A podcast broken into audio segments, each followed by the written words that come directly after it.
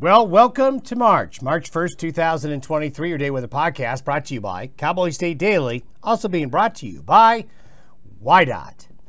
More snow for the high country. We're going to be talking about the high country snow here at the tail end of the podcast, about how much there is, and it is a concern for avalanche conditions.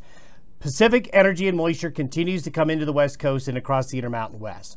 So it'll be trending colder today, mountain snow. There will be some snow showers in the plains. We don't expect a lot of snow on the plains, but enough to keep roads and highways slick in some areas. Parts of eastern and southeastern Colorado and western Kansas will get a bit of snow.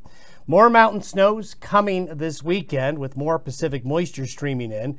And the pattern remains cold and active heading into the next week. Still a lot of model disagreement. The models are getting a little bit better, but really past this weekend, it's really hard to nail things down other than to tell you there will be more Pacific weather systems coming into the West with varying degrees of results depending on which pattern unfolds, as March will be off to a busy start. And we're going to talk about avalanche danger, talk a little about it a little bit more. Uh, we recently have had some fatalities in the region, need to really highlight the fact that we're heading into March here with a very unstable snowpack, and anybody that's venturing into the backcountry, whether it's skiing or snowmobiling, or cross-country skiing, you've got to be careful. Satellite imagery this morning shows the next batch of weather. Here it is, coming up out of the Great Basin. This is an area of really disorganized area of low pressure, but it's going to be enough to bring snow back into the high country of the Central Rockies and parts of the Great Basin. The low is then going to swing across the southern plains and become a, a weather maker out here in the Midwest and southern areas of the U S. I'll show you that here in a minute. You can see the high pressure ridge continues to be very strong and robust in the eastern Pacific, and it will stay that way. So it's going to be directing storms from the North Pacific through the Aleutians, then back down into the western United States. There you can see the little curl of a storm system bringing snow to Minnesota and parts of the Dakotas this morning. So it's a busy satellite photo, and if we were to loop the five hundred millibar chart, you can see the low splitting. It splits with part of the low going across the north, and then this kind of looks like a bowling ball. I will tell you that this type of situation right here is very dangerous when it comes to severe weather, especially as you get into the month of March, as you get into early spring. This is what causes big, severe weather outbreaks, also causes tornado activity on the north side, ice and snow. So this is going to be a weather maker, a big weather maker, as it goes through. But its splitting regime will keep it from becoming too organized across the Rockies. But for you folks in eastern Colorado, southwestern, western areas of Kansas, you're going to get a bit of snow out of this system. And you can see this is through the next seventy-two hours.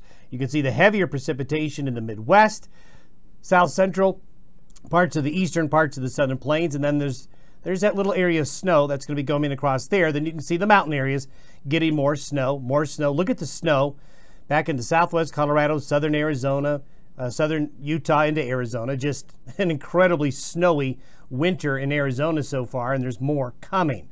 So the high country going to get more snow. You can see on the north side of that low, snow going through Chicago, I eighty across Iowa into Illinois, northwest Missouri. Then this patch of snow here over the Dakotas, far northern areas in New England. There's a lot going on here with winter weather. When it comes to severe weather, this will be the risk of severe thunderstorms breaking out today, and the low may cause thunder snow in the Four Corners region today as that low comes on out. Then look at tomorrow. The severe weather risk is extremely high down here in the south. So if you got any travels either today or tomorrow that take you through that part of the country, going to be a bumpy ride. Now, as we get into the weekend, we basically just reload. This looks extremely similar to a map I showed you on Monday for where we are kind of now. Another low swings into the Pacific Northwest, blocking high up around Greenland, blocking high in the eastern Pacific, which is directing all the weather into the western United States. So here we go again. Now this is by next Wednesday. A pretty moist and vigorous low is going to eject out of the main low. We've got to watch this period, I would say Wednesday into Thursday of next week or Friday of next week. This low could end up being a, a, a, a player, a bigger weather system. We'll keep an eye on it. Needless to say, same situation, big ridge in the eastern Pacific, troughiness in the west. That means the weather's going to be busy, but a lot of question marks in the weather pattern. Now, the European model over the next ten days is pretty darn moist. These Pacific systems will continue to bring wet weather to the west.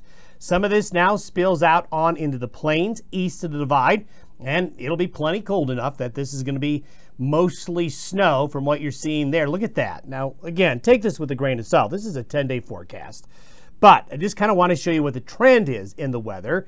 We'll sort out the details as we get closer, but this is a very bullish, very wintry forecast heading into the first week and a half of the month of March, and I think probably longer than that.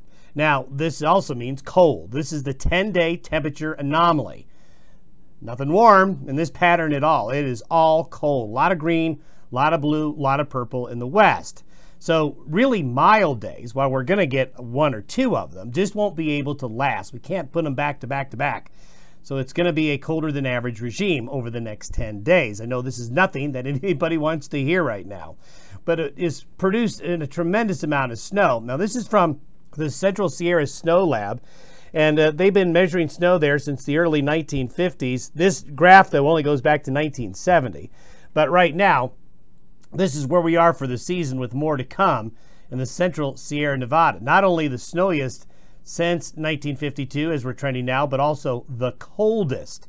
And you can see the cyclical nature in the Sierra Nevada of it's basically, we call this interannual variability. And a lot of people forget this. This is exactly how the weather goes in the West. Lots of ups and downs. You don't have one year after another that's just like the year before.